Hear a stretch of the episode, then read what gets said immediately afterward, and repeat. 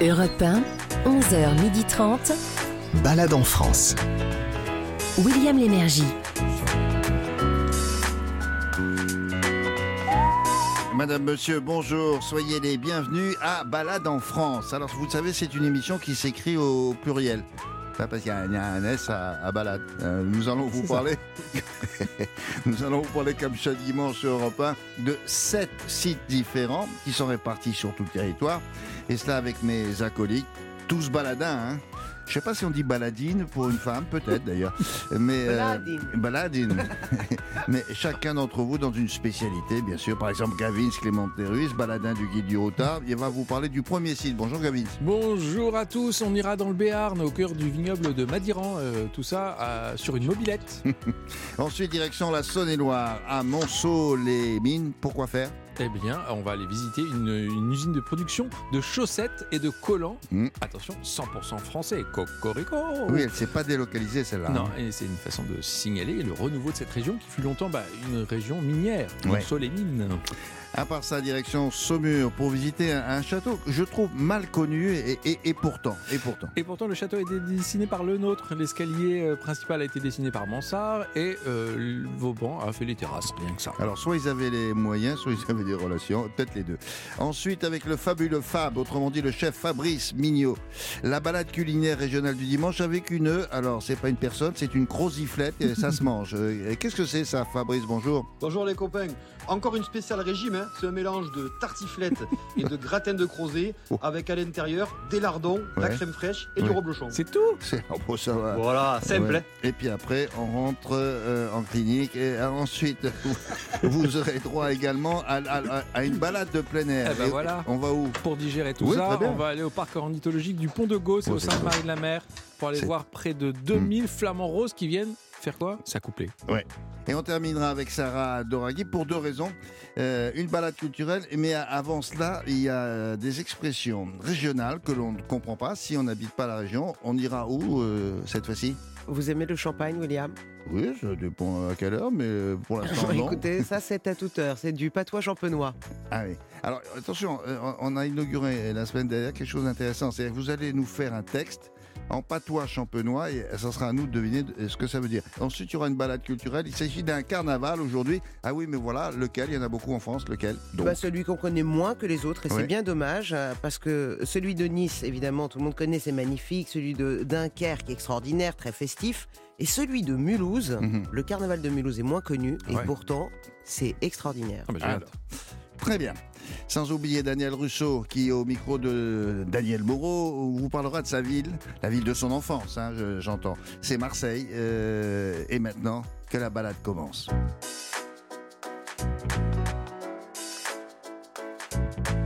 Alors, je vous propose de partir à la découverte d'une région du, du Béarn, dans les Pyrénées-Atlantiques. Euh, bon, jusque-là, ça n'a rien d'in- d'insolite. Mais attendez, le plus original, c'est maintenant, parce que les balades qu'on vous propose, c'est pas n'importe comment. C'est sur une ancienne mobilette.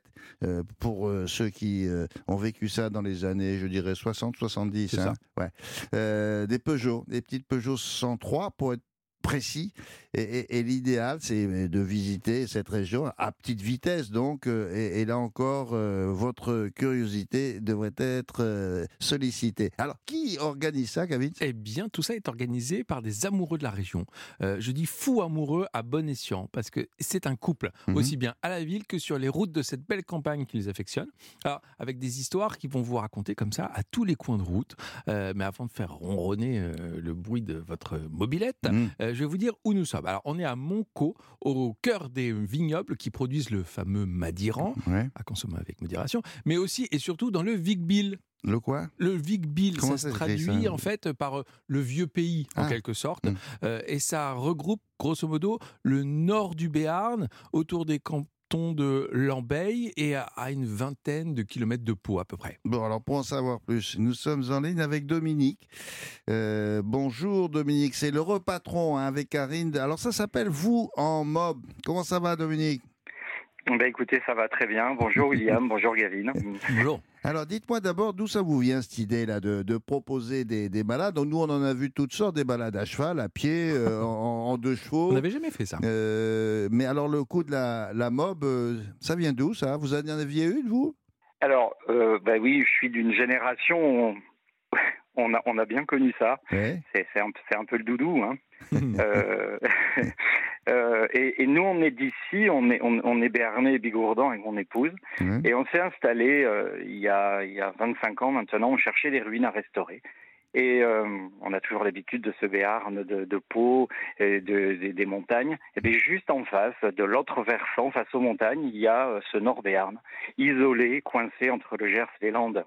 Mhm. Et puis, euh, euh, c'est dans ce vignoble. Et là, on est tombé amoureux de cette partie vallonnée. Et, euh, et on s'est dit, ben, là, il y aura quelque chose à découvrir. Et on l'a découvert. Et un jour, on s'est dit, étant déjà dans le tourisme, on s'était dit, un jour, je sais pas quand, mais un jour, on le fera partager. Et les mobilettes, euh, ben, c'est tout simplement grâce au- à, nos, à nos fils. Euh, on Ah. est passionné de vieilles machines. On Ouais. est passionné de vieilles machines. On a des vieilles voitures, des vieilles motos. Et puis quand est arrivé euh, l'âge des 14 ans, et étant isolés, nos enfants doivent un peu être motorisés pour pouvoir pour pouvoir euh, avoir une vie d'ado. Oui. Mais notre euh, notre aîné nous a dit, euh, moi, il n'est pas question que j'ai des scooters. Et, que- et puis on a cherché, il voulait faire de la mécanique avec nous, avec moi tout du moins.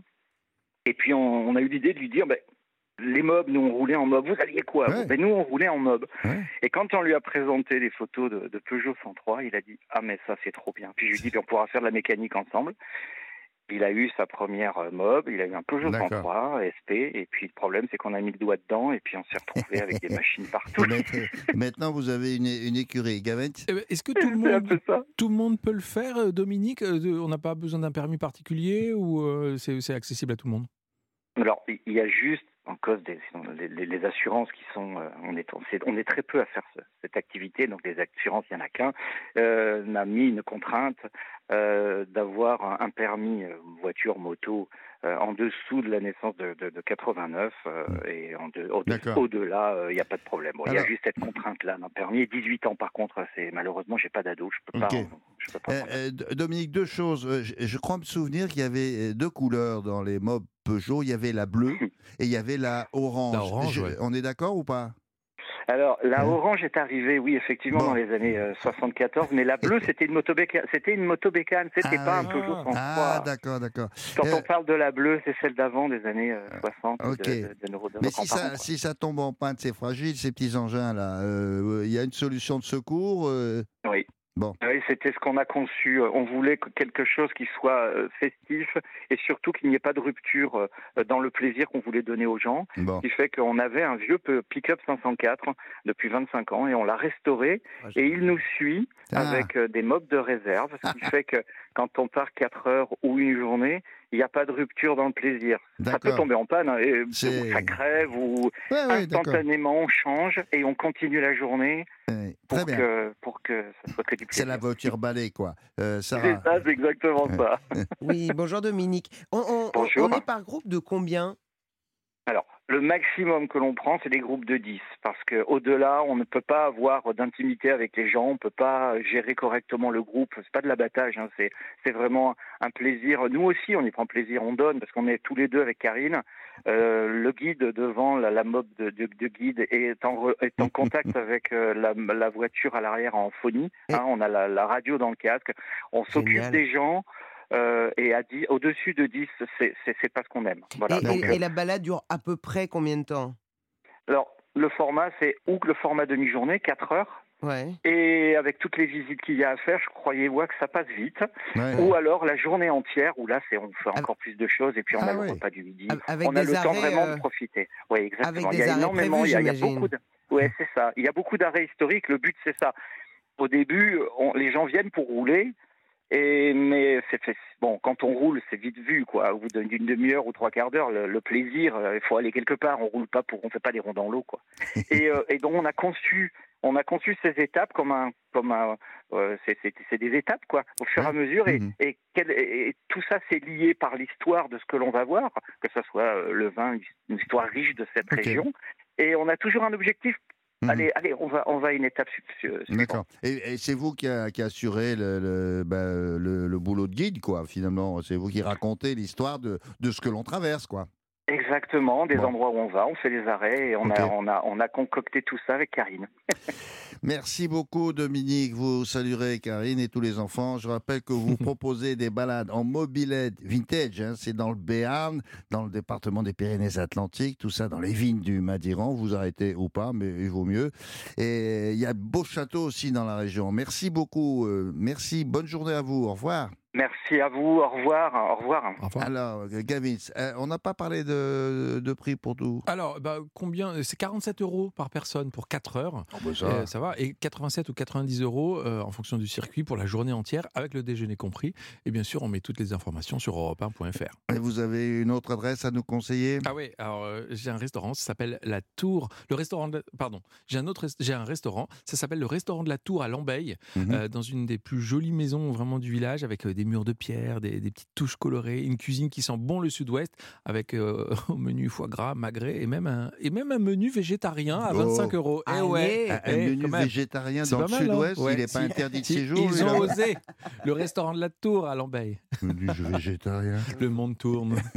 Quelle époque Alors là, c'est une balade du savoir-faire. C'est c'est comme ça qu'on appelle ce genre de séquence sur Europe 1 le dimanche. Celle-ci, cette balade est située en Saône-et-Loire. Et on se propose, par la même occasion, de vous protéger du froid. En ce moment, c'est plutôt une bonne idée. Vous allez comprendre pourquoi je vous dis ça, Gavin. Ouais, c'est pas mal. Il s'agit de la manufacture de bonneterie Perrin.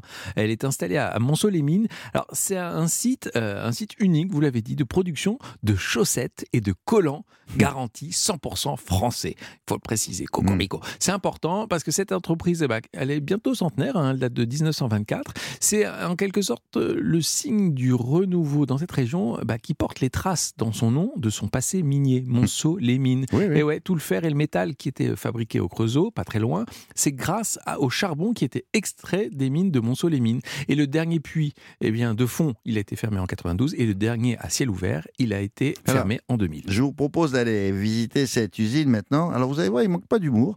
Euh, et vous verrez pourquoi. Nous sommes en région donc euh, Bourgogne-Franche-Comté, vous l'avez dit. c'est- On est à, à peu près à 40 minutes de Chalon-sur-Saône et nous sommes en ligne avec Damien Schneider qui est le, le président de la manufacture euh, Perrin. Bonjour Damien. Bon- bonjour à tous. Alors euh, ça doit tourner à fond en ce moment avec le temps un peu frisqué. Vous êtes en, en surchauffe ou pas? Ah, c'est vrai qu'il fait froid. Et euh, bon, c'est vrai que la- cette année, l'hiver s'est fait attendre, mais depuis une dizaine de jours, il est bien installé.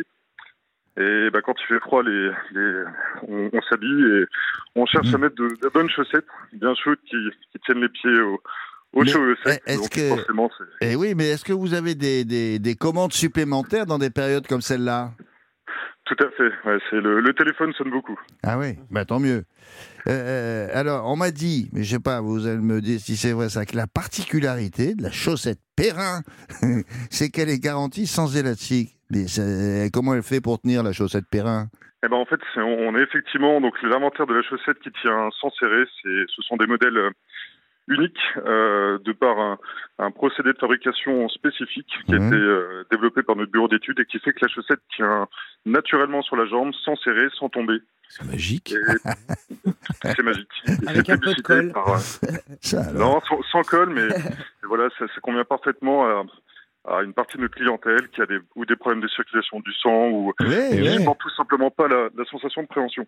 Ah oui, d'accord. Ouais, Gavis Euh, Damien, j'ai lu aussi que vous produisiez 5000 pièces par jour. C'est c'est- c'est vrai ça? 5000 paires, ouais, c'est en, en moyenne, c'est ça. C'est à peu près 1 million 200 000, 1 million 300 000 paires par an. C'est fou. Alors ça, peut paraître beaucoup, mais, mais finalement, quand on met ça en, en proportion par rapport au marché français, en France, c'est 450 millions de paires qui sont vendues chaque année. Donc c'est c'est finalement que Ah oui. sur ces 450 millions, vous avez Hmm. à peu près 20, 000 20 millions de paires qui sont fabriquées en France. Ah oui, quand même. Et c'est quoi le modèle phare de la maison alors? On fait beaucoup de choses. On fait, on fait des chaussettes de, de, de toutes les tailles, de toutes les couleurs. Je dirais que celle qui a le plus de succès en ce moment, c'est notre modèle Yeti. Quoi donc? Yeti. Yeti. Yeti, c'est une chaussette qui est faite en, en laine grattée. Alors, je ne sais pas si j'ai le temps de vous l'expliquer, mais on a en fait la dernière machine à, à gratter, qui est une, une machine que l'on a récupérée dans une grange au fond de. Elle est d'époque? Elle est d'époque, elle a été complètement rénovée. Ouais. Et en fait, c'est une machine, en fait, c'est comme deux gros rouleaux sur lesquels vous avez plein de bigoudis.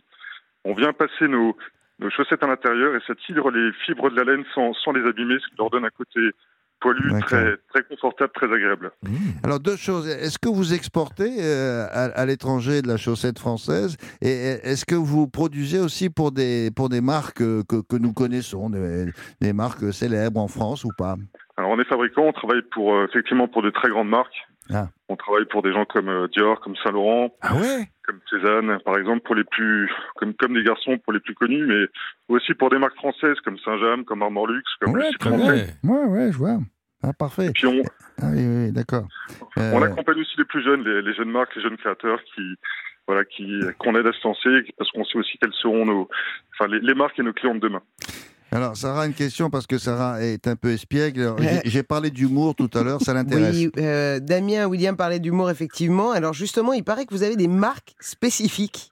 Elles s'appellent comment? Oui. Alors on en a plusieurs. C'est vrai qu'on est un fabricant qui, qui a ses propres marques. La plus connue, c'est Berthe au Grand Pied. Berthe qui était, qui était la, Oui, donc la, la femme de Pépin le Bref, la mère de Charlemagne, et ouais. qui est pour nous une collection de, de chaussettes très créatives, très, très colorées, très Ah, fantaisie. génial. Berthe au grand Et, euh. Et ouais. et, et- et quoi d'autre? On a aussi donc Perrin qui est, qui est la marque historique de l'entreprise euh, avec des modèles plus classiques mais, mais très bien faits.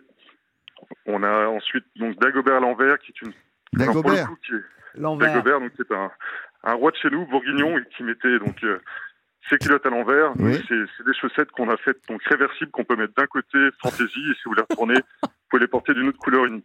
Ah ouais Ah, génial. Génial. Ah, c'est pas mal. Ah, ça, Il y a c'est deux paires en une. Dites-moi, vous êtes aussi, il paraît, une entreprise du patrimoine vivant. Alors, ça veut, ça veut dire quoi, ça? Alors, on est effectivement EPV depuis 2015 et on en est très fiers. C'est Emmanuel Macron, d'ailleurs, à l'époque, qui était euh, ministre de l'économie qui nous avait attribué ce label. C'est Oui. un label euh, d'État très Mm. exigeant qui, qui récompense finalement les entreprises qui ont un savoir-faire euh, particulier, voire, euh, Ah oui. voire séculaire unique. Mais pas seulement, c'est il faut aussi que, que l'entreprise ait un passif, une histoire, qu'elle soit ancrée dans un territoire et il faut aussi que ces entreprises mettent tout en œuvre pour finalement pour que Hmm. la transmission de ce savoir-faire se passe. D'accord. Gavin Et j'aimerais savoir on- comment on fait pour fabriquer une chaussette, tout simplement? Ça prend combien de temps? Eh ben c'est c'est assez variable. Si en fait il faut beaucoup de choses, contrairement à, à ce qu'on peut croire, c'est finalement les vêtements qui demandent le, le plus de machines et, et d'étapes de Ah fabrication. bon? Plus qu'un Ouais, plus qu'un pantalon, plus qu'une chemise, plus qu'un pull? Par exemple, c'est Ah qui ouais. sont généralement faits sur des métiers rectilignes.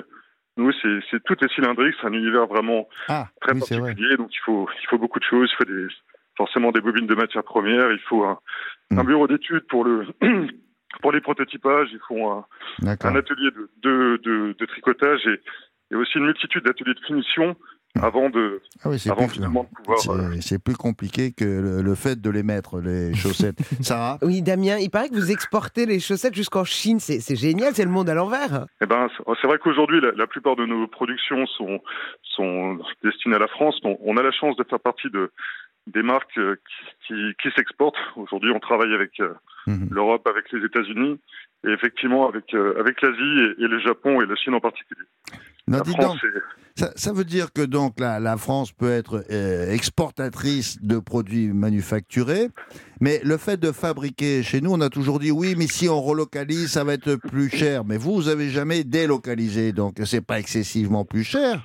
Alors, c'est comment dire On a effectivement un, un déficit, un, un handicap plutôt de, de prix de fabrication au départ, mais pour exister en France, il faut pouvoir compenser ce handicap par euh, comment dire par euh, par de l'originalité, par de la créativité, par euh, Ouais. par de la qualité dans toutes les étapes de fabrication et par de la réactivité. Et si et si vous respectez cette promesse, vous vous avez de belles chaussettes qui vont pouvoir durer longtemps et et vous vous rendez compte finalement que c'est le pas cher qui est cher. Merci beaucoup, Damien Schneider. Alors, il s'agit, je le rappelle, de la manufacture de bonnetterie. Ça se visite, hein. c'est pas par hasard qu'on parle de, de- de chez vous, bien sûr. Et, quand on visite ça, c'est très coloré d'après ce que je vois, cette usine-là. Euh, C'est en région Bourgogne-Franche-Comté. C'est pour, là, allez, 25 minutes du, du Creusot. Merci beaucoup pour la, la- la visite. Bonne journée. Au revoir. Merci à vous aussi. Au revoir. Alors, Gavin, euh, d'autres infos? Bah oui, pour la visite guidée, euh, c'est à partir de 5 personnes, deux fois par jour, du lundi au vendredi. On peut aller voir euh, toutes les bobines et toutes les machines. Ça coûte 6 euros par personne et le billet est remboursé à partir de 60 euros d'achat à la boutique. C'est sympa ça Non, mais c'est vrai parce qu'en plus, je, suis, moi, j'ai jamais vu euh, une manufacture de chaussettes. euh, Non, mais je vous verrais bien des surtout chaussettes recto d'Agobert. verso. Des, ouais, les chaussettes d'Agobert, ça vous irait bien. Un, jour, euh, le lundi euh, et, le- l'envers. et- et le mardi à l'envers. Une autre adresse. Ah ouais, l'hôtel Le France, restaurant Jérôme Brochot. Alors c'est la bonne table du coin. Euh, on se donne comme ça. Jérôme Brochot, un restaurant, un hôtel où il y a du charme, de la créativité, de la tradition, et une petite euh, une petite cour intérieure quand il fait beau. Dans la dans les plats, c'est c'est inventif. Pour le prix de la chambre, 75, 115 euros. Menu gastronomique, 55 euros quand même. Mhm. Vous allez voir, c'est vraiment unique. Jérôme Brochot, à Monceau-les-Mines, il propose même des cours de cuisine, tiens. Ça serait une bonne idée. Hein Ouais. Alors, pour la prochaine balade, nous avons choisi la région des châteaux de la Loire, en Touraine. Alors, la question euh, que vous pourriez poser, c'est Ah bon, il reste des châteaux qu'on ne connaît pas? Eh bien, oui. Et celui-là, il est magnifique aussi. Pour vous présenter, c'est une petite merveille euh, qui date du, du 15e et qui a subi pas mal de transformations au fil des siècles. Alors, ce sont des gens de grand talent qui ont travaillé là-bas sur le, sur le site. Euh, je vous les cite, mais il y en a peut-être d'autres. Il y a, il y a Le Nôtre qui a fait le jardin. Ça devait être cher, monsieur Le Nôtre, à l'époque. Vous pouvez faire le jardin chez moi, dans mon château. Il y a Mansart pour une partie du bâtiment. euh, qui a encore Il y a Vauban euh, pour les terrasses. C'est pas mal comme signature, quand même, euh, Gavin. Carrément, c'est même devenu, on appelle ça une résidence d'agré- d'agrément. J'aime Ah bien, j'aime bien. Il y a la résidence, il y a la maison de campagne aujourd'hui. Mm, Maintenant, il y, avait, la résidence d'agrément.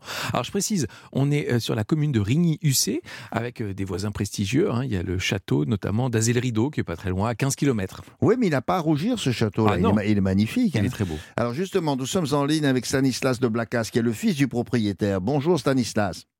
Bonjour William.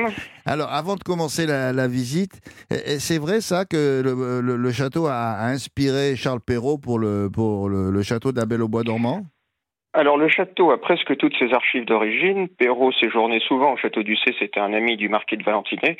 Et on a des correspondances dans les, dans les archives du château dans lesquelles Perrault vante la beauté et la magie du site. Et dans une de ses lettres, il dit s'en être inspiré pour son compte de la Belle au Bois dormant. Ah, voilà. C'est pour ça que le château a gardé ce nom de château de la Belle au Bois dormant. Il est presque plus connu aujourd'hui sous le nom de château de la Belle au Bois dormant que sous le nom de château du C. Ah oui, ah oui, oui. UC, Ça vient de U2S. ces documents d'archives. Ah, d'accord. U2S. Et alors, par- parlez-moi du propriétaire, là, le, le marquis de, de Valentinet. C'est c'est lui qui, est- qui était le premier propriétaire du château? Et Alors c'est pas le premier propriétaire. Non, Ah. le propriétaire a souvent changé de main. Il a, c'est un château qui a appartenu à de nombreux personnages très puissants du royaume, Ah bon? Et mais qui a changé de main assez souvent au fur et à mesure que les charges euh, passaient d'une famille à une autre.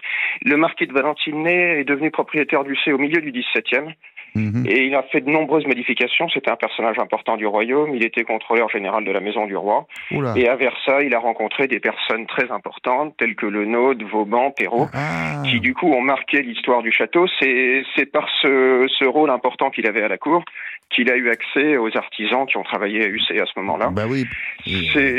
C'est lui qui a donné. euh, le- on a une gravure du château de 1699 à Mhm. la fin de la période Valentinet et le château est presque tel qu'il est aujourd'hui. C'est lui qui a donné la touche Renaissance euh, au château. C'est un château Renaissance, ça. d'accord. Mais à, à l'époque, il fallait être noble hein, pour ha- habiter une pareille demeure, et je suppose que ça, ça devait coûter. euh, Il y avait un train de vie incroyable, là, non? Alors non seulement il fallait être noble et ça coûtait cher, mais c'est pas que ça. C'était des, c'était un bien de prestige. Donc Ah bon pour avoir une demeure aussi importante, Oui. il fallait être euh, avoir un titre de noblesse assez élevé. UC a été fait marquisat. C'était un comté avant sous le marquis de Valentinet.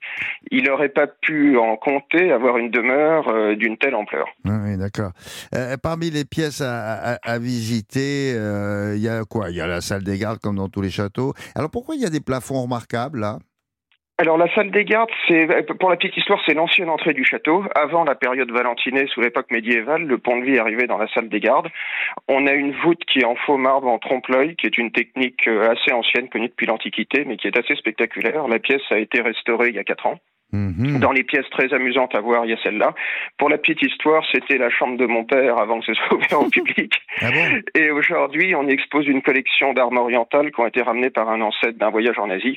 Donc c'est une pièce qui a connu euh, beaucoup de choses différentes. Mhm. Mais je, il faut, quand on la visite, il faut, il faut regarder effectivement ce plafond en trompe-l'œil avec ses voûtes croisées qui sont magnifiques.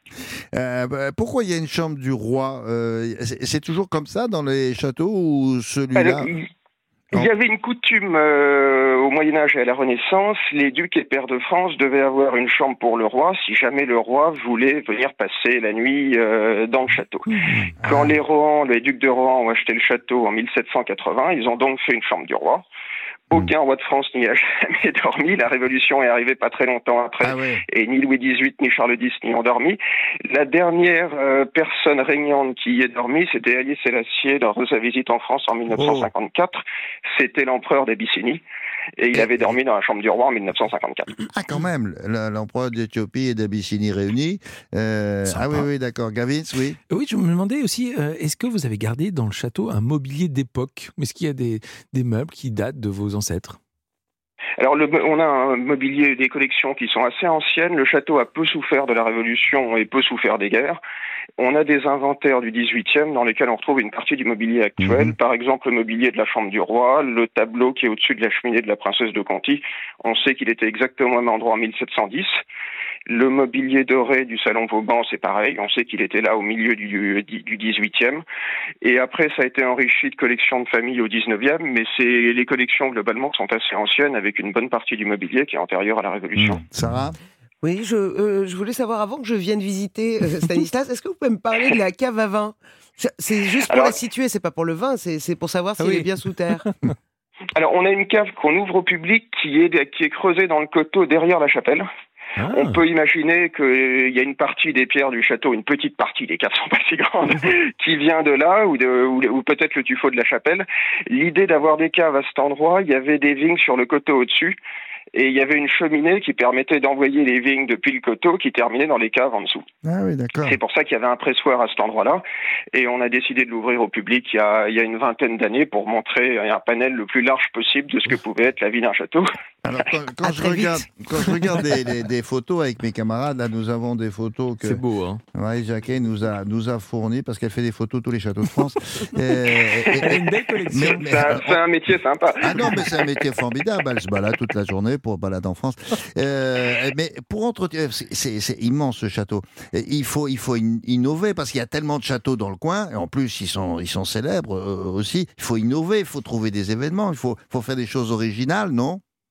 Alors nous, ce qu'on cherche, c'est à montrer un panel le plus large possible de tout ce qui existe dans un château, et le château du Cé s'y prête, parce qu'il a un style architectural très riche, qui a changé de nombreuses fois dans l'histoire. Ouais. Donc on ouvre des souterrains médiévaux jusqu'au salon de la Renaissance, en passant par la chapelle qui est du XVIe siècle, on monte les combles tels qu'ils étaient il y a 100 ans, on les a juste aménagés pour permettre un passage, mais ils sont restés tels qu'ils étaient à l'origine.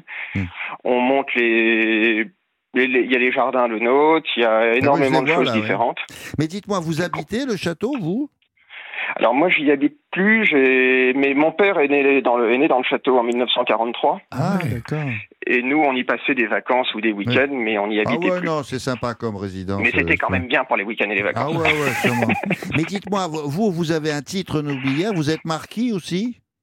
Alors je suis marquis de Blacas, c'est un titre de comme on appelait de courtoisie donné par Louis XVIII pour le fils aîné du duc de Blacas. Donc le fils aîné du duc de Blacas est marquis de Blacas. Ah bon Bon, ben, monsieur le marquis, je suis très heureux d'avoir fait votre connaissance. Je vous remercie William. Bon, moi, je suis un, je suis un roturier, c'est bien peu de choses. En tout cas, merci pour la visite euh, et je suis sûr que les auditeurs d'Europe 1, quand ils passeront euh, en Touraine, ils penseront aussi au château du C. Merci beaucoup, bonne je vous journée. en prie William. Mm. Merci, bonne Au- journée. Au Au revoir. revoir. D'autres infos, monsieur Gavin Bah ouais, le château il réouvre le 11 février, donc tenez-vous prêts. Ça ouvre tous les jours de 10h à 18h et l'entrée pour un adulte est de 14 euros. Et c'est très riche, hein, il y a plein de choses à faire. Une adresse pour dormir. pas- Sarah voudrait venir avec un ami pour visiter Alors, la cave. Après avoir vu la cave du château du C, elle ira dormir au château de Giseux. C'est quoi ça? Alors, c'est un château avec des chambres, soit côté forêt, soit côté cour d'honneur, avec une, c'est une très belle chambre d'hôte. hein. Vous allez passer un très beau week-end, Sarah. Mhm, mhm. 185 euros, à partir de 185 euros la nuit Ah pour oui. deux. Oui, oui, oui, il faut un ami assez, Mhm. euh, assez riche. Ouais, Qu'est-ce ouais. que ça veut dire C'est Peut-être que moi, je vais payer. Ah, oui, mais bien entendu. Ah bah ça vous débrouillez, hein, c'est votre problème. Bref, vous allez vivre la vie de château le temps d'un week-end. Mais c'est fou ce qu'il y a comme château en Touraine. Mais Il y a- carrément. Il y a, Et, et surtout, il y a on les pas connaît. que, y a on pas les- que rideau. Exactement, on les connaît pas tous. C'est l'occasion, c'est pour ça qu'on est là. Château du C. Bon, merci beaucoup.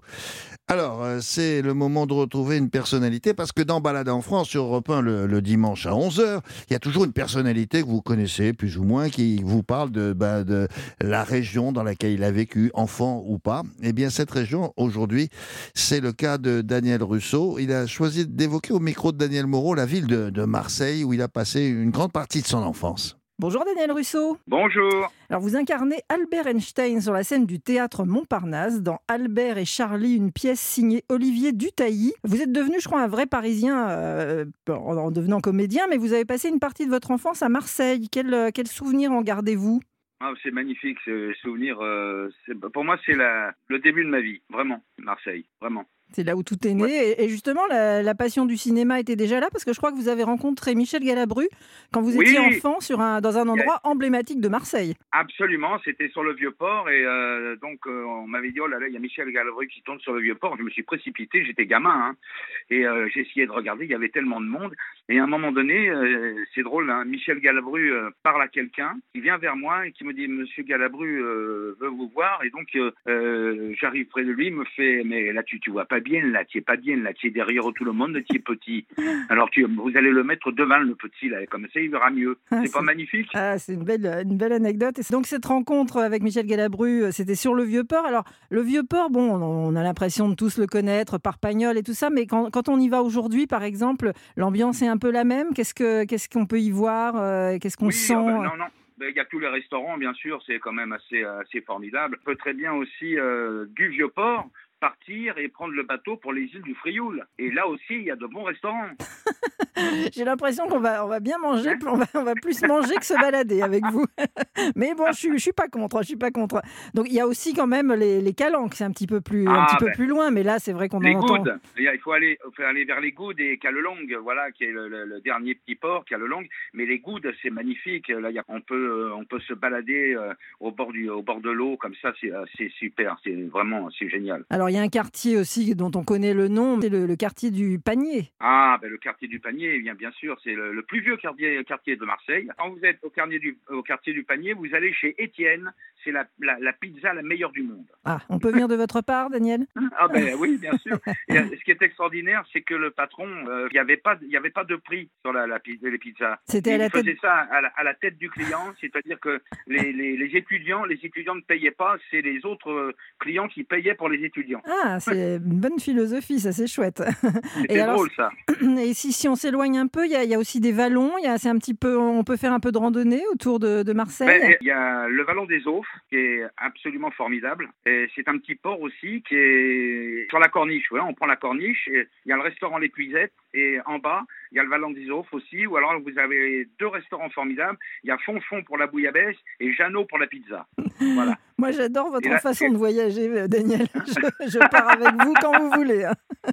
Mais moi je suis un, je suis un, je suis un énorme gourmand. Eh hein. oui, un bon vivant, mais c'est. Ah ben, bien sûr, bien sûr. Alors, quand vous ne mangez pas, quand vous ne vous baladez pas à Marseille, vous êtes euh, donc en ce moment tous les soirs sur la scène du théâtre Montparnasse, dans Albert et Charlie, une pièce d'Olivier Dutailly, mais en scène par l'excellent Christophe Lidon.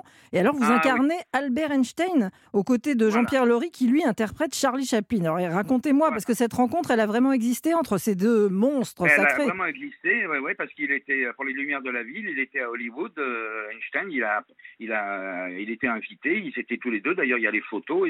D'ailleurs, c'est inclus dans le spectacle. On les voit tous les deux, bien sûr, à la première de- des Lumières de la ville. On apprend plein de trucs. Ah bah, écoutez, Et même moi, même moi, j'ai appris des choses. C'est ce qu'on aime au théâtre, s'instruire, Ah mais oui. en se divertissant. Donc, c'est au théâtre Montparnasse. Merci et Oui. à bientôt pour euh, un autre, euh, une autre balade gourmande. Ouais, gourmande, faut jamais oublier ça. Merci, au revoir Daniel. Au revoir. Merci Daniel et merci Daniel. oui, ça tombe comme ça, que je n'y peux rien. Euh, alors, Daniel Rousseau, vous pouvez le, le retrouver, il, a, il, en a parlé dans, dans une interprétation assez bluffante, c'est Einstein dans Albert et, et, Charlie, ça se passe au Théâtre Montparnasse à Paris, si vous passez par là. Et dans Balade en France, euh, qui euh, fait les quatre coins, les six coins de, de, de l'Hexagone. Oh, il y a plein de coins. il y a plein de coins.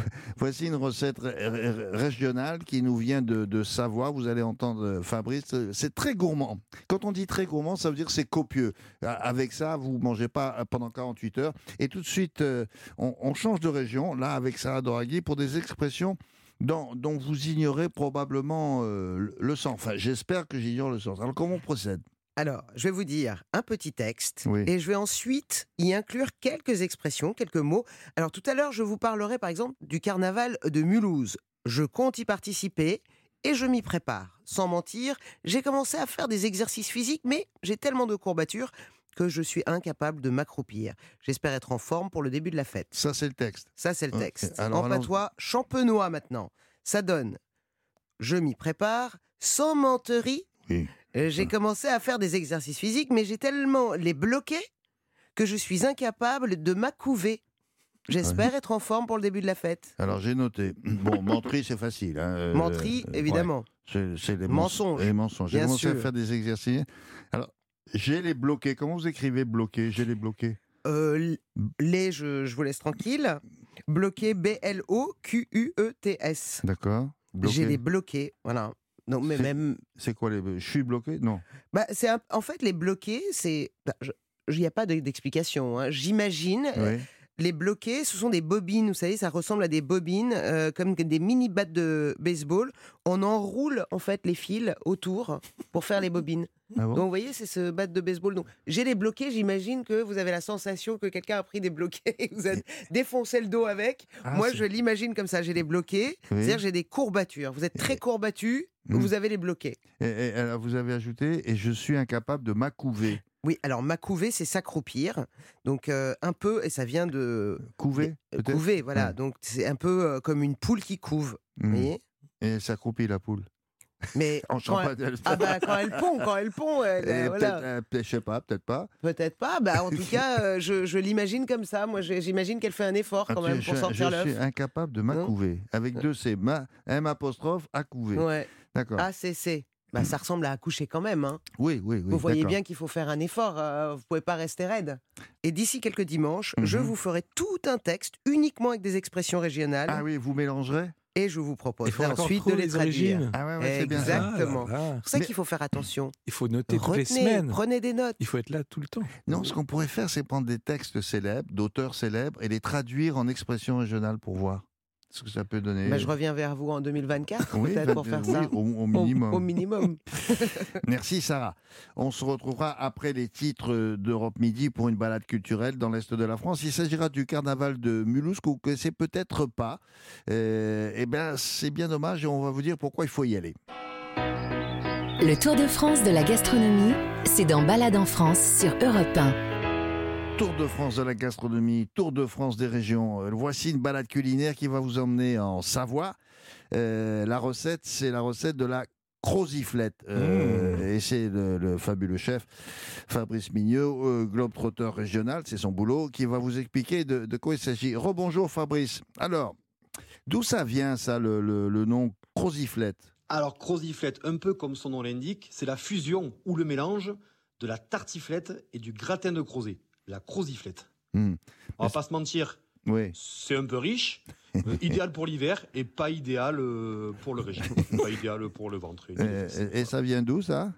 Donc c'est de Savoie, évidemment, et en fait on a enlevé la pomme de terre dans la tartiflette classique et on la remplace par les crozets.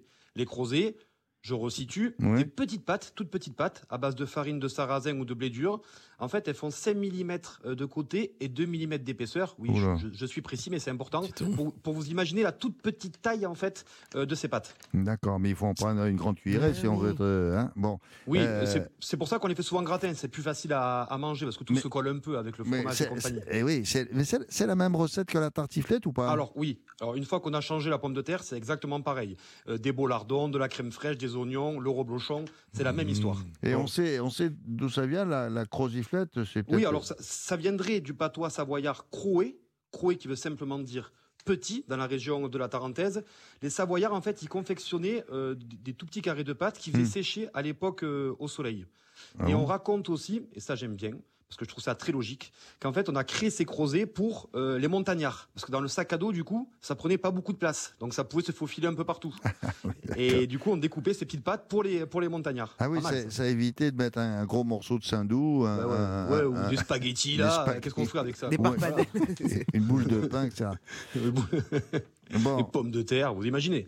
Donc, et, et, l'entreprise qui les crée, donc elle fait, euh, l'entreprise s'appelle Alpina Savoie. Hmm. Alors j'insiste parce que je connais l'entreprise. C'est vraiment une vraie force du patrimoine local. Il faut savoir qu'elle fait ses pâtes depuis 1844, donc ça fait 170 ans, six générations.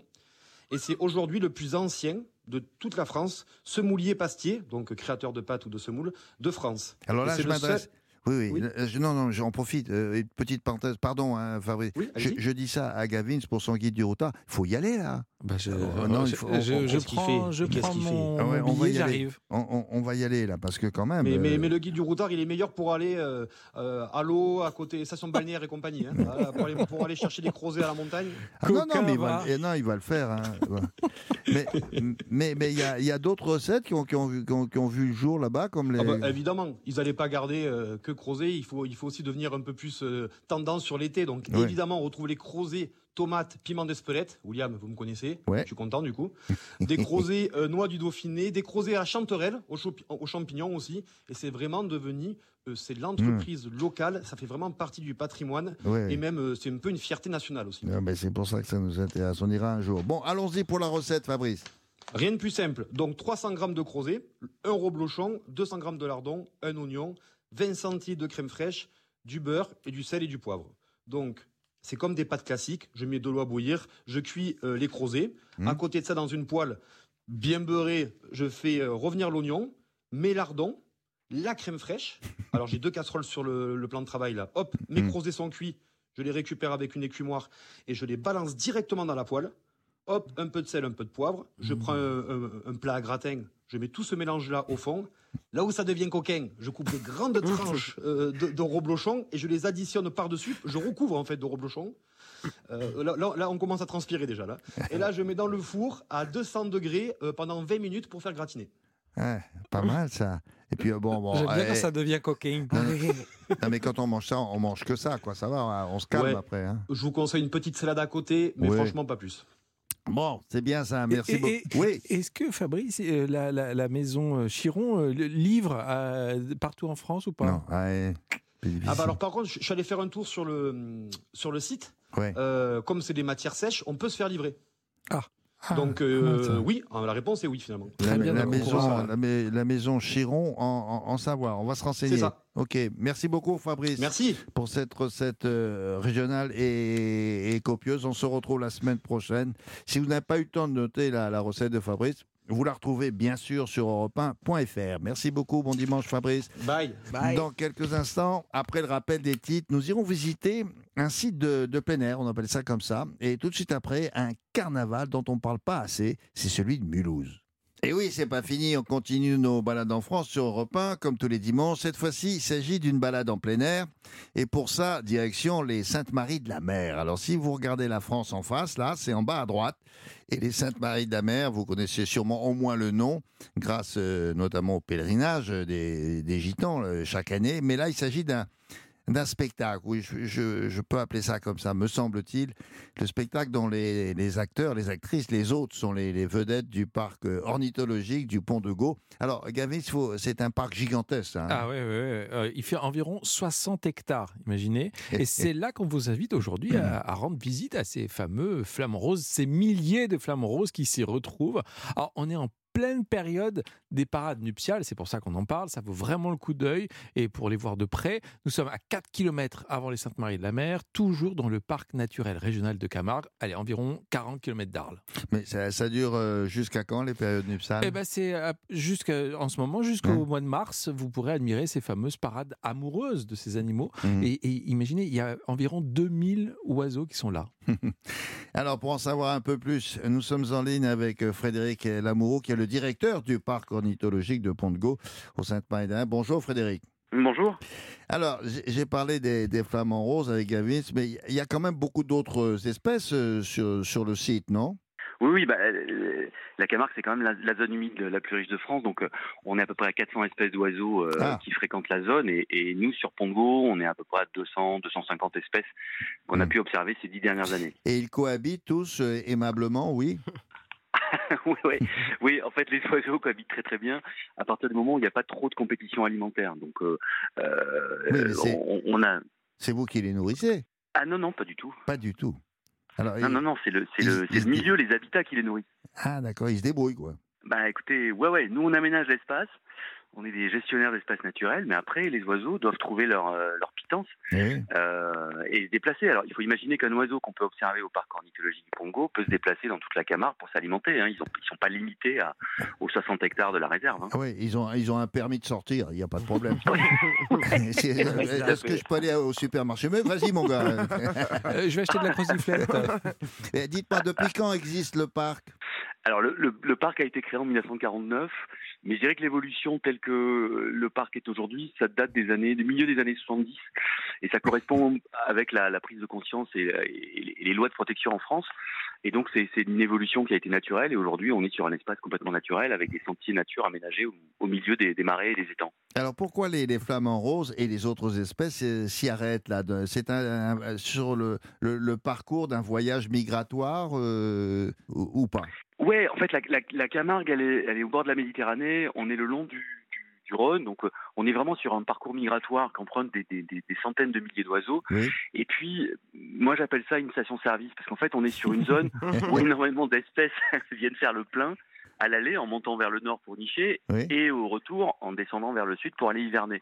Donc énormément d'espèces s'arrêtent parce que la Camargue est attractive parce qu'on a, on a énormément d'habitats naturels. Et c'est un peu comme si bah, vous aviez un restaurant qui propose euh, les menus préférés de tout le monde et donc chacun peut y, peut y dîner euh, eh sans se eh concurrencer. Vous, pouvez nous rappeler, pour ceux qui l'auraient peut-être un peu oublié, pourquoi ils sont roses, ces flamands? Alors le, le, flamand, en fait, il a la particularité de fixer le, les pigments de carotène qui sont contenus dans les aliments qu'il va ingérer. Donc euh, c'est un oiseau qui se nourrit de zooplancton. Donc il a à peu près une cinquantaine, soixantaine d'aliments différents qu'il va filtrer dans, le, dans les marais, les étangs de Camargue. Et en fait, une partie de ces aliments est très riche en carotène. Et le flamand, quand il mange du carotène, ah ben, il, va le, il va le fixer et ça va pigmenter ses plumes. Cavis euh, Je me demandais quelle, est la mission en fait du parc euh, vis-à-vis de l'espace naturel et de ceux qui y séjournent alors on a, moi je dirais qu'on a une double casquette. On a une casquette de, de conservation, protection. Notre boulot, c'est quand même de, de, faire en sorte de protéger les écosystèmes et de favoriser la biodiversité. Euh, on a une mission de suivi, puisqu'on va compter ces oiseaux, on va favoriser leur nidification, euh, leur arrivée migratoire, leur hivernage, etc. Mais on a surtout une grosse casquette de sensibilisation, puisqu'on reçoit du public. Et notre mission principale, c'est de, de sensibiliser ce public à la protection de la nature. Hmm, d'accord, Sarah? Mais votre parc est immense, en fait. Mais comment on fait pour la visiter? Il y, a des, il y a des guides ou qui nous explique comment, comment avancer sans déranger les oiseaux, en fait Ouais. en fait, le parc, il est, il est fait pour qu'on puisse y déambuler sans déranger les oiseaux. C'est-à-dire que la configuration des lieux, elle est un peu particulière. C'est-à-dire que quand on regarde ça de plus près, on se rend compte que les seuls, les seuls visiteurs euh, enfermés, ce sont les, les humains. On ne peut pas sortir des sentiers, on déambule autour. Mais les oiseaux, finalement, ont de grands espaces et, et peuvent reculer en fonction de, de notre présence s'envoler si on les dérange trop. Mhm. Et, effectivement, il y a des guides qui sont sur site et qui, euh, tout au long de votre balade, en fait, vous allez les rencontrer, puis ils vont vous, bah, vous, répondre à vos questions, vous expliquer. Après, il y a des panneaux thématiques. Ouais. Est-ce qu'on peut euh, les voir sans jumelles? Autrement dit, s'approcher, quoi. Ouais, ouais, tout à fait. Il y a des espèces qui sont moins farouches que d'autres et plus habituées à la présence humaine que d'autres. Euh, les flamands, notamment, on peut les observer d'assez près, puisqu'on est quelquefois à 7-8 mètres. Euh, ils ont assimilé le fait qu'on puisse déambuler sur le site sans les déranger, puisqu'on ne va pas interférer dans leur territoire. Mmh. Donc ils ont une distance de fuite plus, plus, plus réduite. Et puis il y a d'autres espèces qui sont beaucoup plus farouches, euh, qui sont des espèces qui préfèrent être au calme et qu'on va observer dans des cabanes d'observation où là, oui, il faudra les jumelles. Ah, il y a, ah, des cabanes. Ah, ouais, tout à fait, Les visiteurs qui leur balancent du pain, ils se font arrêter ou c'est autorisé de les nourrir? Non, surtout. Ben Alors, c'est pas autorisé de les nourrir. Euh, moi, je déconseille de nourrir les oiseaux euh, sauvages comme ça, n'importe comment. Surtout pas avec du pain, parce que le pain, c'est un poison. Hein. Euh, c'est salé, c'est cuit et il y a de la levure. Donc en fait, en gros, c'est très mauvais. On peut nourrir les petits oiseaux chez soi dans les jardins à l'aide de mangeoires, de boules de graisse, de, graines de, de, tournesol, par exemple. Mais voilà, nous on déconseille fortement de le faire et évidemment sur la réserve c'est interdit. Euh, euh, dites-moi Frédéric, euh, là c'est la période des amours. Alors comment ça se passe une, parade nuptiale? Parce que là j'ai des photos. Coquin, on veut tout savoir. Et, je, vois, je, vois là, je, vois l'oiseau là, il a, il a sorti toutes ses ailes, elles sont magnifiques, elles sont bicolores. J'ai eu peur, William. Non? on, euh, euh, y a, on peut voir tout ça. Il n'y a, a, pas aucune pudeur de la, de la part de, des Flamands. non, non, non, mais vous parliez tout à l'heure de spectacle et, alors pour moi c'est le spectacle de la nature, mais mais on peut appliquer ça aux Flamands, ouais, parce que quand ils paradent, ils sont tellement occupés à parader, c'est tellement important pour eux parce qu'il faut impérativement trouver euh, le nouveau ou la nouvelle partenaire pour la reproduction, pour la saison à venir. Chacun. Exactement. Ouais. Alors chez eux c'est plus vital que chez nous, mais mais du coup, ils paradent sans se soucier de nous. quelquefois, ils viennent parader à quelques mètres de nous. Ah et, effectivement, comme vous le disiez tout à l'heure, euh, euh, ils affichent leur couleur, puisque le critère de séduction numéro un, c'est la couleur. Un, oiseau ah, euh, très coloré sera choisi en premier. Ah c'est synonyme de, de, bonne santé en fait. Ah, ah bon, ah bon, ah oui, chez nous c'est pareil. Hein. Dès, dès qu'on a un beau costard, euh, on se fait remarquer hein, quand on arrive en eh boîte. Ben, eh, et une bonne mine. Ou une, ou une, belle robe. Et, une belle robe, bien sûr. Il y a, il y a une, toute une chorégraphie, je suppose, bien sûr. Oui, oui, c'est un, ce sont des mouvements qui sont très élaborés. C'est un un peu tout le temps les mêmes mouvements qui reviennent, mhm. mais euh, certains individus les font mieux que d'autres. On a, on a remarqué euh, il y a quelques années, on a, fait on a mené une étude, et en fait, euh, on s'est rendu compte que les, les Flamands ne, ne, dansaient pas de la même manière selon les âges. Donc on a des. Ah bah nous c'est pareil. Hein. non, non, non, parce que nous, on a commencé rock'n'roll, euh, twist, et puis alors maintenant, c'est plutôt le slow. Hein, euh, voilà, voilà bah, c'est exactement pareil chez les Flamands. Alors, ça les empêche pas d'être très séduisants, puisque. Mais ce qui est intéressant, c'est qu'ils s'appairent par, euh, par tranche d'âge. Ils dansent de la même manière. Euh, Gavit, s'il veut en savoir plus, ça l'intéresse beaucoup, ça, l'histoire. Ouais, moi j'aime bien la parade. Et, qu'est-ce qui se passe après? Comment ils concluent Ils concluent ou pas? Ah et, ils vont où? Est-ce que les mamans Vous êtes curieux. Hein. hein? Alors, ouais, ouais. Alors après, dès qu'ils se sont choisis, hein, dès qu'un dès qu'un mâle a choisi une femelle ou qu'une femelle a choisi un mâle, ils vont se retrancher, ils vont se mettre un petit peu à l'écart, ils dansent plus, ils se reposent parce que la parade c'est une c'est un mouvement qui est extrêmement énergivore et donc ils vont se mettre un petit peu à l'écart et ils vont plus se quitter pendant euh, plusieurs mois jusqu'à ce que la ponte intervienne. Donc ah, la ponte, elle va intervenir, je dirais, euh, mois de mai, mois de juin, et ensuite, l'œuf va être couvé par les deux partenaires. Chez les Flamands, c'est une parité totale, de la, de la danse amoureuse jusqu'à l'élevage du, petit. Euh, donc, la femelle va prendre un œuf qui va être couvé par les deux partenaires et qui va ensuite être nourri pendant dix semaines ah, par les deux partenaires. Voilà. D'accord. Les, les, Flamands, il reste combien de temps en moyenne sur le site? Bah, c'est très variable. Il y, a des, il y, a des, flamands qui restent euh, une journée, ah, d'autres que l'on retrouve tout le temps. Euh, en fait, on a, il y a un, ah, non, non, il y a un programme de bagages qui, est mené en Camargue depuis 1977 avec la Tour du est une station biologique. Et en fait, on, s'est rendu compte qu'on compte les flamands, nous, et on relève les bagues chaque jour. Et il y, a des, il y a des semaines où on a des turnovers de 80% toutes les 48 heures. Donc il y a toujours autant d'oiseaux, il y a toujours les mêmes activités, hmm. mais ce ne sont pas toujours les mêmes. Donc c'est ça qui est hyper intéressant avec cette, espèce. Oui, mais c'est des bons, c'est des bons clients. Peut-être ils reviennent, il y a, il y a à manger. Ah, c'est un hôtel. Et puis il y a des, il y a des bah, Ouais. ouais. le lieu, le lieu est favorable. En fait, la gestion de l'eau fait qu'il y a tout le temps de l'eau. C'est le niveau qu'ils apprécient. Le, le, il y a des pistes d'atterrissage, de décollage. Donc c'est un lieu, c'est un lieu euh, idéal pour eux. ça. Euh, hors les thorax. Non, alors, non, non. Une question. Mais alors, vous arrivez à les, à les reconnaître ou quoi? Mais ils ont des bagues. Ah, les distinguer Ouais, ouais. En fait, on arrive à lire les bagues avec des jumelles ou avec une longue vue. On va noter ces bagues et ces bagues, elles, ont elles correspondent à un individu comme une carte d'identité ou ah, C'est avec les bagues qu'elles séduisent. Ah ouais. J'ai compris. La euh. robe, les bagues. Mais comment euh, Ils ont des numéros ou ils ont des prénoms? Comment C'est quoi? Alors, ils ont des numéros. Hein. Ah, des ils numéros. Ont des numéros parce que bah, les prénoms, il y, en, a, il y en aurait trop. Euh, mais ils ont des numéros, ils ont des codes en fait, tout simplement. Et ils sont 2000, c'est ça? Alors sur Pont de Go, en ce moment, sur la réserve au parc, on peut observer à peu près 2000 flamands chaque jour. C'est fou, là. Après les accouplements, il y a combien de flamands qui naissent? Alors ça va dépendre, hein. c'est très variable en fait. On n'a pas de, on n'a pas forcément de, de, chiffres là-dessus puisque euh, il y a des, il y a beaucoup d'échecs dans le dans la nidification. Il y a des oiseaux qui s'installent et puis qui, qui échouent parce que soit il n'y a pas assez d'eau, soit il y a trop d'eau, soit, soit ils sont dérangés pendant la repro, soit il y a de la prédation, bref. Hmm. Et par contre, ce qu'on sait, c'est qu'il y a à peu près 70% de taux de survie sur les sur les, les, les œufs qui vont éclore, par exemple. Bon.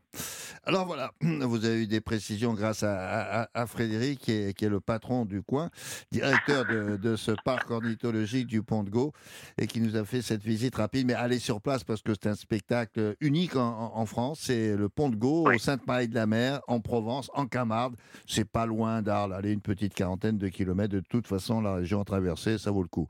Merci beaucoup, Frédéric. Bonne journée. Au revoir. Merci à vous. Très bonne journée. Au revoir. Alors, Gavin, euh, d'autres infos? Bah oui, le prix, 8 euros pour, euh, pour l'entrée du parc, c'est assez correct pour euh, un beau spectacle. Euh, il y a des visites guidées pour les groupes et en ce moment, c'est ouvert tous les jours de 10h à 17h et de 9h à 18h en haute saison pour le bureau d'accueil. Sinon, ça ferme quand le soleil se couche. 8 euros pour aller voir les oiseaux, hein. c'est pas du vol.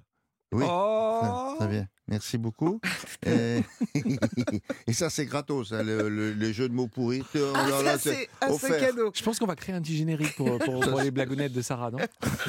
C'est offert. Non, mais ce qui est intéressant, c'est que vous pourrez rester toute la journée. S'il fait beau dans le coin, c'est assez fréquent. Ah, c'était pour les blagues de Sarah.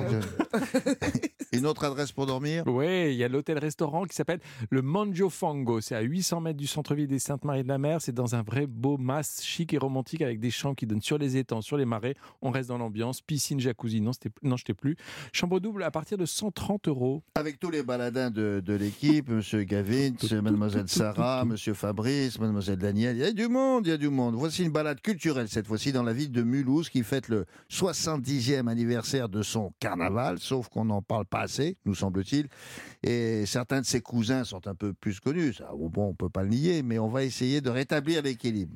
Euh, et, je suis sûr qu'on ne se trompe pas, parce que le carnaval de Mulhouse est l'un des événements phares de la ville et même de toute la région. Hmm.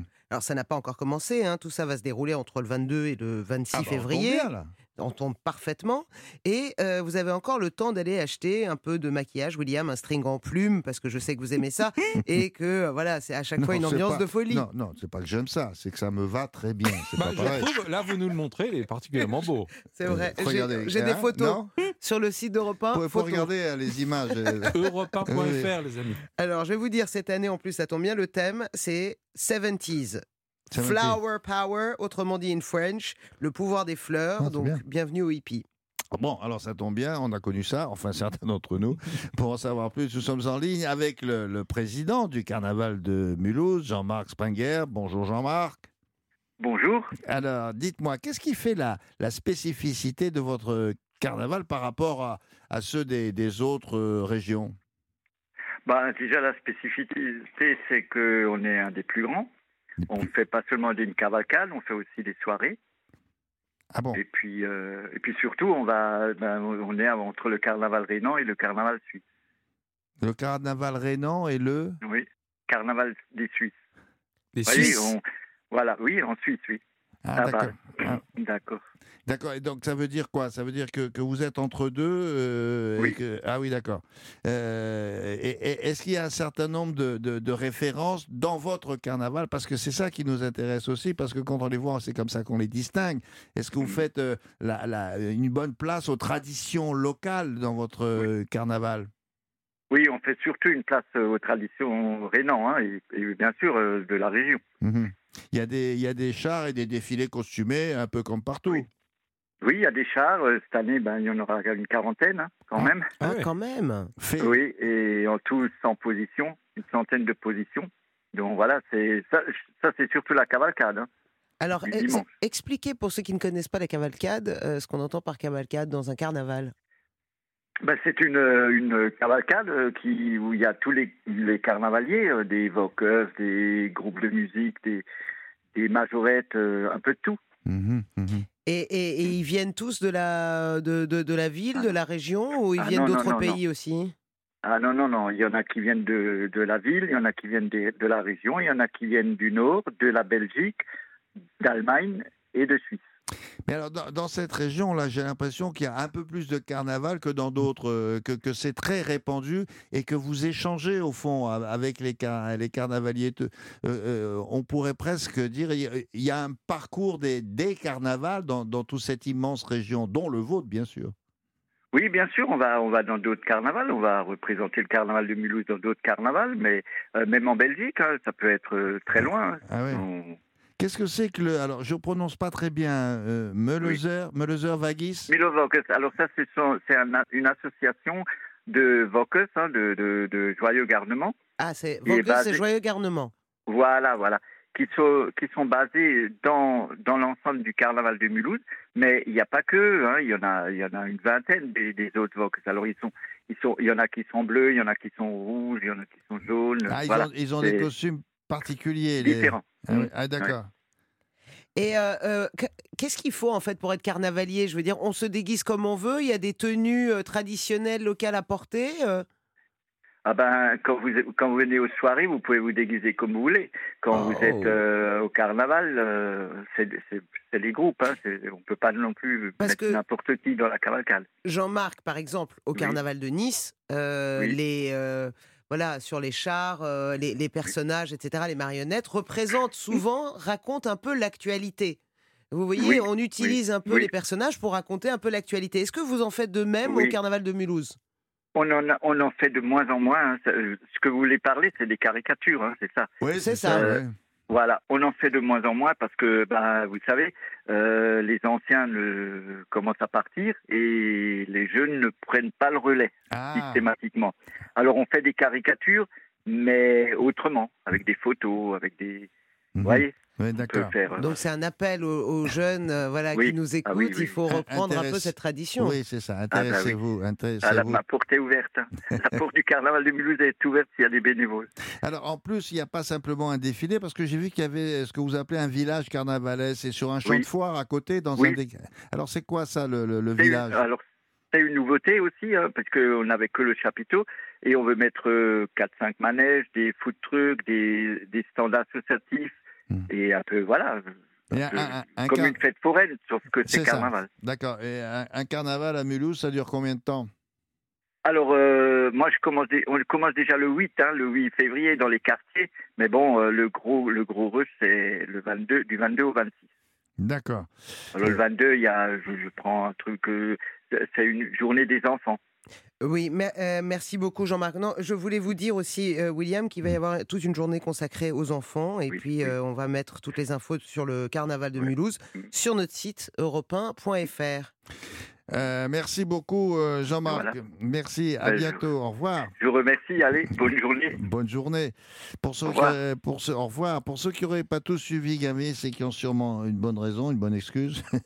Voici le récapitulatif de toutes les balades de ce dimanche euh, sur Europe 1. On commence, allez. Eh ben, on commence par la balade insolite qu'on a faite dans les Pyrénées-Atlantiques. Comment En mobilette? Et on a découvert le Vic Bill du côté de Madiran, c'est l'arrière-pays dans le Béarn. En ensuite, mob, hein, n'oubliez pas, en mob. en Peugeot 103. Et ensuite, euh, on est allé dans le département de l'Indre-et-Loire. On a visité le château d'Ussé. C'est le château qui a inspiré notamment Charles Perrault pour La Belle et la Bête. Euh, non, pardon, j'ai fait une bêtise. C'est le, château, euh, c'est le château de la Belle au Bois d'Or. La Belle au Bois dormant. Dans le département de l'Indre-et-Loire, on a aussi visité le château d'Ussé, le château qui a inspiré notamment Charles Perrault pour La Belle au Bois dormant. Il y a vécu là-bas, Charles Perrault. Il allait en week-end, paraît-il. il faisait des dessins, tout ça. Mm. Euh, un peu comme vous, William. En Bourgogne, en Saône-et-Loire, à Mont-Solémine, on a visité la manufacture de la bonneterie Perrin pour avoir bien chaud, une entreprise 100% française. Et on fait des chaussettes qui s'appellent quoi euh, Berthe au grand pied et Dagobert à l'envers, des chaussettes réversibles. Ça aussi, ça vous va bien, William. on a terminé par une balade au cœur du parc ornithologique du Pont de Gau en Camargue au Sainte-Marie-la-Mer. Pourquoi? Bah Parce qu'en ce moment, c'est la saison des amours, des flamants roses. Alors, vous avez pris connaissance, puisque nous faisons ça désormais chaque dimanche avec Sarah, des expressions régionales. Cette fois-ci, c'était champenois. Et euh, avoir les bloqués. Avoir les bloqués, c'est quoi ça? C'est de travers. Quand on, bah, avoir des combattures. Des combattures, d'accord. Et accouver, ça veut dire. S'accroupir. Euh, s'accroupir. Il manque menterie aussi. Euh. Oui, mais menterie, on connaissait un petit peu. Ah, vous l'utilisez? Ah oui, toujours. Arrête tes menteries, bien sûr. Ah, Alors, vous avez le droit aujourd'hui à une recette de Savoie, la croziflette, avec notre chef Fabrice Mignot. On met des crozets à, la place de... Des pommes de terre. Pommes de terre. On a terminé, vous venez de l'entendre, le carnaval de Mulhouse. Merci à tout le monde. Merci à toute l'équipe, Marie Jacquet, Pierre Samanos aujourd'hui et Inès Arom. On vous donne rendez-vous dimanche prochain à 11h. Mais alors, dimanche prochain, il y aura sept, et eh oui, sept nouvelles balades dans sept sites de France différents. Passez un bon dimanche et bonne semaine. À bientôt. À bientôt.